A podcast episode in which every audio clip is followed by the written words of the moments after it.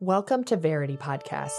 I'm your host, Phylicia Masonheimer, and I am here to teach you how to know what you believe, to live it boldly, and to communicate it graciously to the world around you. I believe that women are ready to go deeper in their faith than ever before, and they don't have to go to seminary to do it. I am so glad you're here, and I hope you'll join me on this journey because every woman is a theologian. Hi, friends, and welcome back to Verity Podcast. I am so thrilled to be with you for our last episode in this short mini series on prayer. We started with the episode on God's sovereignty and why we pray in light of his sovereignty. But then we go on to discuss the different types of prayer using the ACTS acronym. So A C T S adoration, confession, thanksgiving, and supplication. And today we're talking about supplication or requests. So, this is the aspect of prayer that we're actually the most familiar with. It's usually what we default to. And so, I really hope you've listened through the first three or four episodes of this series so you can hear about those other types of prayer because they're just as vital as our supplications, our requests. I wanted to look at what scripture said about supplication and offering up our requests just to give us some context for what the Bible says about it. And then we will talk about a certain passage that I think maybe is challenging or difficult for a lot of us when it comes to answered prayers. So, we usually know this verse when it comes to our requests, but I'm going to read it anyway. Philippians 4 6 says, Do not be anxious about anything, but in everything, by prayer and supplication, with thanksgiving, let your requests be made known to God. So sometimes people use this verse to say, well, just don't be anxious, you know, like that's what it's saying. So just reject anxiety. But really, what it's saying is it's giving us a path for how to deal with anxiety. It's not saying that we won't feel anxious. It's saying that when you do, this is what you do instead. This is what you do with it.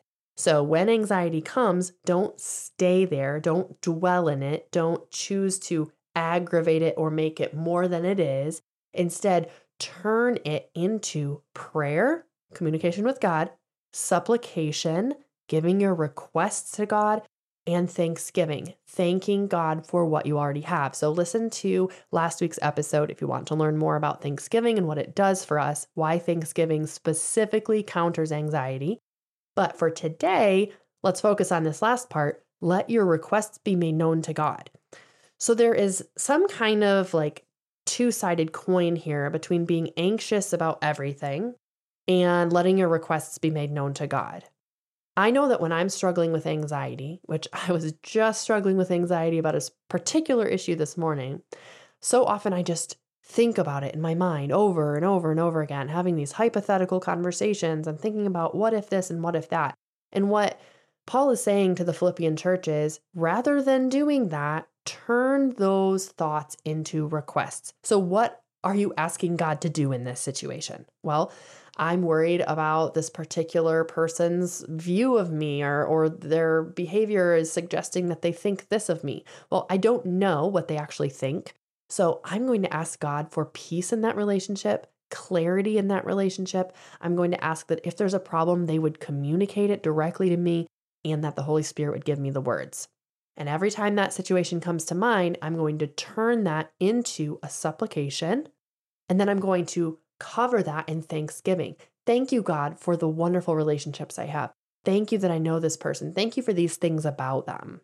This is not toxic positivity. This is not spiritual bypassing. This is a thriving prayer life. And without a thriving prayer life, we should really wonder what does it even mean to follow God? We have a personal God, a Holy Spirit who leads us, and He invites us to make our requests known to Him personally. James 5:16 says, "Therefore, confess your sins to one another and pray for one another that you may be healed. The prayer of a righteous person has great power as it is working." So this has more to do with confession of sin, which we talked about in the confession episode of this mini series. But it also kind of connects to supplications because you're still asking God for something, right? You're communicating with God either about someone else or about your own sin. And it says here that the prayer of a righteous person, a person made righteous by Christ, is powerful and effective. That is an amazing promise. Now, this doesn't mean God's going to answer exactly the way we want. but God does answer. Sometimes it's no, sometimes it's wait, but he does answer. Ephesians 6:18 says, "Pray at all times in the spirit with all prayer and supplication." Again, he's separating prayer and supplication. So there's this communication and intimacy with God, and then there's supplication, which is requests. And he says, "To that end, so, in your prayer life, keep alert with all perseverance, making supplication for all the saints. So, saints, that's you and me. We are saints. We are the children of God made holy by Christ. Make supplication, make requests on behalf of your fellow Christians. But he says something interesting. He says, keep alert with perseverance. This should tell us two things. When we are praying, it's going to be hard to stay alert. We're going to want to be distracted. And number two, it's going to be easy to be lazy and we have to persevere. So if prayer feels like you're constantly wanting to be distracted or wanting to put it off, this is a form of spiritual warfare, spiritual resistance that we have to be aware of so that we, in the Holy Spirit, keep alert with perseverance. Last but certainly not least, 1 John 5:14 says, "And this is the confidence that we have toward him, toward God, that if we ask anything according to his will, he hears us. So, this is not saying that if you don't say certain words that are secretly in accordance with God's will, he doesn't hear you. So, he hears us always. He always hears. What this is specifically talking about is praying in God's will. So, when you're walking in the Spirit and you're praying in the Spirit, listening to Him and, and praying constantly, as Paul says in 1 Thessalonians 5, you will be praying in accordance with God's will. So this isn't like having a certain passcode or the right words and then God hears you. He's always going to hear you, but the more you pray and the more you walk with God, the more you will be aware of his specific will and he will actually guide you into what to pray for. So for instance, I was praying over my marriage for a long time for, you know, a variety of different things, but then about 6 months ago, the Lord gave me something very specific to pray over for my marriage. And as I prayed that specific thing, I definitely saw really rich and wonderful changes in our relationship. Now, did I need to have those magic words? No, but now I'm partnering with the Holy Spirit's specific leading on the specific thing in my marriage that needs work. And that was revealed to me through prayer. So I can now be more specific in my prayer. That's what I believe this verse is talking about. Praying in the Spirit, asking according to His specific will for your situation. So He always hears us and He continues to lead us into deeper and more specific requests as we pray. So we're getting beyond the bless this person, help me do this, these kind of vague prayers, to asking God, what do you want me to pray in this situation. So the Spirit intercedes for us with groanings without words. This is Romans 8 26. And, and what that means is that He gives us the words, He gives us a sense of what to pray for and to, what to request for people. And so you can ask that God, what should I be praying for this person? What should I be praying for this situation? And in the meantime, this is what I think I should be praying, and that's what I'm going to pray until you tell me otherwise. So, no formula. So the thing I wanted to kind of wrap up with is a passage in Mark, Mark 11, 24, that has been really misused in the charismatic church. It says this, therefore I tell you, whatever you ask in prayer, believe that you have received it and it will be yours. So the way this is used in like word of faith traditions is that if you want something or you think this is what God has given you to pray for it and if you have enough faith, if you believe enough, it will be yours. And so if you don't receive something you prayed for, the problem is you and your lack of faith. The problem is you and that you did something wrong. So it really becomes this kind of dance with the human will where you're kind of like trying to trick or goad God into answering your prayers. Very damaging theology. So I wanted to look at Enduring Word Commentary, which talks a little bit about this passage one thing that he notes in verses 20 through 24 of Mark 11 is this Jesus made it clear that prayer must be offered in faith, but the faith must be in God. So faith is trust, confidence, and reliance upon someone or something. So the Greek transliterations are basically saying, have God's faith, have faith in God. So, one scholar, Robertson, is saying that God is the object of faith in this sentence. So, the faith that you have is not like, I have faith for getting a new car or getting a new house, or I have faith for complete healing on earth. The faith is in God.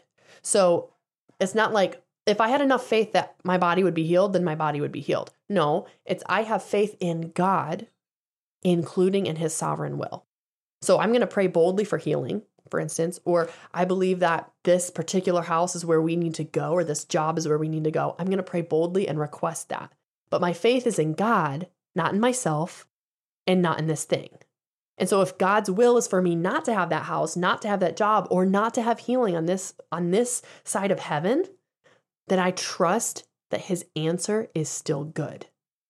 This happened a couple years ago when my uncle passed away pretty suddenly of pancreatic cancer. We prayed. He's a believer. Our family is believers praying for his healing. My uncle was taken to be with the Lord. He was healed in heaven. The issue there was not our lack of faith, it was not our lack of belief in healing. We all believe that God could absolutely and miraculously heal him. God chose not to do that. What about my chronic illness? I prayed for years, five, six years, that God would heal me physically, and I did not see healing. I was prayed over. For those of you who are in the charismatic traditions, I was prayed over and anointed with oil. I was prayed over in tongues. I was not healed physically. And then five, six years in, after the birth of Ivan, I was healed physically. But you know what had changed in that time? My heart had changed. I was healed on the inside. I was honoring my body. I was resting more. I was not overworking myself with these super intense workouts and restrictive diets and all of the stuff that I had been doing to try and follow the pace of the culture. Instead, I chose a different path. And as I honored my body, I honored Sabbath in principle. I began to heal. And then through Ivan's pregnancy, my body was healed. So it's sometimes a progressive thing, God's answer. Sometimes God says no for a period of time to teach us something. Sometimes God says no forever, and we don't know why until heaven, but it's still an answer. Just because God doesn't say yes doesn't mean God didn't answer us. So when we give our requests to God, we make known our supplications and requests on our own behalf or for someone else. We have to remember that God does always answer. And even when He doesn't answer the way that we want, we have to remember that He's still lovingly answering us. And there's something that he knows that we don't because he's not a genie in a bottle. God is sovereign and he is loving and he is present with us. So I hope that this little mini series really encouraged you in your prayer life. If you need tips for practically praying throughout the day, you can scroll back in the episodes to 10 ways to pray or 10 ways to integrate prayer into your day. There's some practical tips for this, ways to remind yourself to pray, setting timers or using prayer journaling, all things that I do. I cannot encourage you enough to make your prayer life a priority. Make it a priority, integrate it into your time in the Word, integrate it throughout your day. You will never regret building a relationship of intimacy with God. Thank you so much for listening to this week's episode of Verity Podcast. If you enjoyed this episode, would you take the time to leave us a review? It helps so many other women around the world find out about Verity and about Every Woman a Theologian as a ministry and a shop. We appreciate you, and I hope you'll be back next week as we continue to go deeper into God's Word and the heart of Jesus Christ.